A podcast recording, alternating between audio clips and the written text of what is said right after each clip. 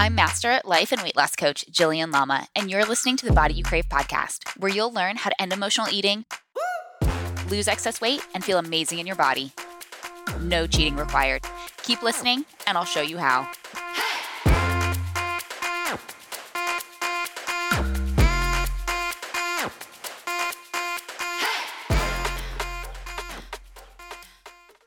Hello, hello. Welcome back to a slightly different podcast episode today. Last week, family, we all got COVID. I think I got sick first on Sunday. I felt really bad. And it was really funny because I woke up Sunday morning and I didn't feel great, but I just felt like maybe I was a little dehydrated. And I had two of these high noon, they're like vodka seltzer water drinks and they're maybe 4%, like they're not very strong, but I had two of them and I remember waking up feeling like maybe I just drank too much and I just thought it was really funny. I was like, "Man, I'm getting old if if I can if I only have two of these little drinks and then I wake up and I feel pretty crappy."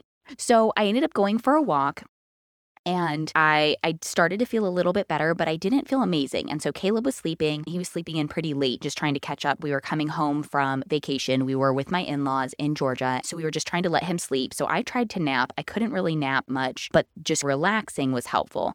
Then we we finally got on the road. It's like close to noon at this point because we had breakfast and whatnot. And I just started to feel worse and worse as we got in the car and I had body aches and I felt really nauseous and there were there was one or two points where Zach had asked if I wanted to drive and I was like no, I cannot. Like I just I feel terrible and it felt like when I had the flu previously. I've only had the flu once, but it definitely felt like that. And so I don't I think I had more than like a handful of pretzels that afternoon and then went to bed and felt better on Monday, but still not anywhere near close to being good. So if I was 20% on Sunday, I felt really bad. I was probably in the 30 to 40% range on Monday. But with some ibuprofen and some Dayquil, things like that, I started to feel better throughout the day. And so Monday night, once the medicine was had worn off, I took the dogs for a walk and then I felt really bad again Monday night. So just starting to notice what was going on. I had tested negative, but then by Thursday, the whole family tested positive. And it was one of those times where I felt like I should be over this by now. I think there were a lot of shoulds and expectations around how quickly I should recover, about what I should or should not be doing. Most of my client work is Monday and Tuesday. And so my thought was also like, if I can just make it through Tuesday night without having to reschedule a lot of things, then I'll be good. So there was still not a lot of,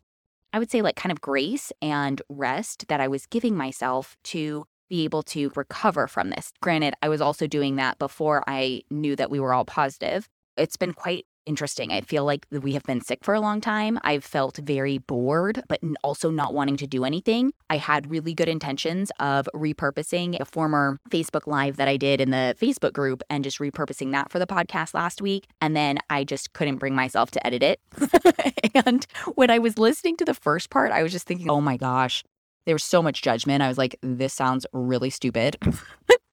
and so I just noticed that I, I didn't want to do anything and I did not want to work, but I did not want to take a break. I had a lot of expectations about what I should be doing or not wanting to reschedule things or getting my mind focused on other things was helpful because then I wasn't focused on me and how bad I was feeling. So it felt like it was nice to take my brain off of that and put it onto other things, other people, but just noticing that yeah, there was not a lot of there's not a lot of mental and physical bandwidth and energy. We would do some light walks during the day to try to get out and get some sunlight and just because we also had to walk the dogs, but it there's been a lot more, I would say just kind of downtime. And what I noticed for me was also a lot of shoulds of Caleb's taking like a three hour nap. I should be doing more things. I should be getting more done. We bought food and then I made, I think, one meal all last week. So there were expectations around what I was doing around the house as well as what I was doing then in the business. And so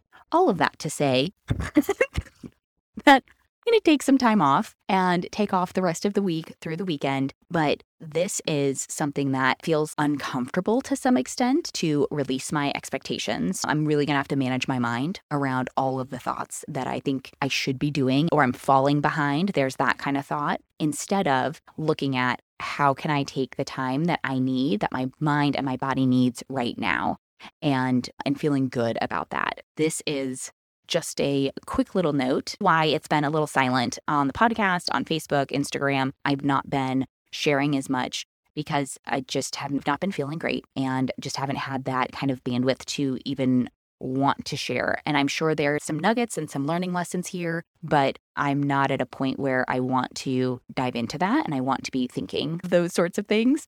So I'm taking some time off, but I will be back. So June 1, I will be back with uh, more regularly scheduled podcasts. We are going to be celebrating a year of the podcast in June. I am so excited. Make sure that you join me. I've got lots of fun stuff planned. But for now, give yourself the permission that you need to be able to take a break and to relax and to unwind, whether that looks like uh, a long weekend and enjoying the holiday, turning your phone off or turning work off for a few days, whether it's just recognizing when you're sick and you need to recover and recuperate, or being intentional about scheduling some time off and going to the beach or the mountains or doing a maybe a staycation and really giving yourself that time to unwind and to relax. Okay, this is far longer than I was even expecting, but I hope y'all have a wonderful week.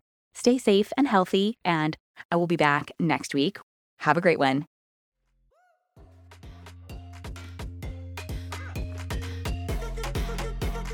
If you like this episode, then you'll love my free virtual workshop Five Keys to End Emotional Eating and Lose Excess Weight for Life. You'll learn the counterintuitive reason why all your attempts to restrict food over the years has actually led to weight gain, and the mental switch you need to flick that'll have you dropping pounds without sacrificing wine, carbs, or the food you love. Get all the details at bodyyoucrave.com.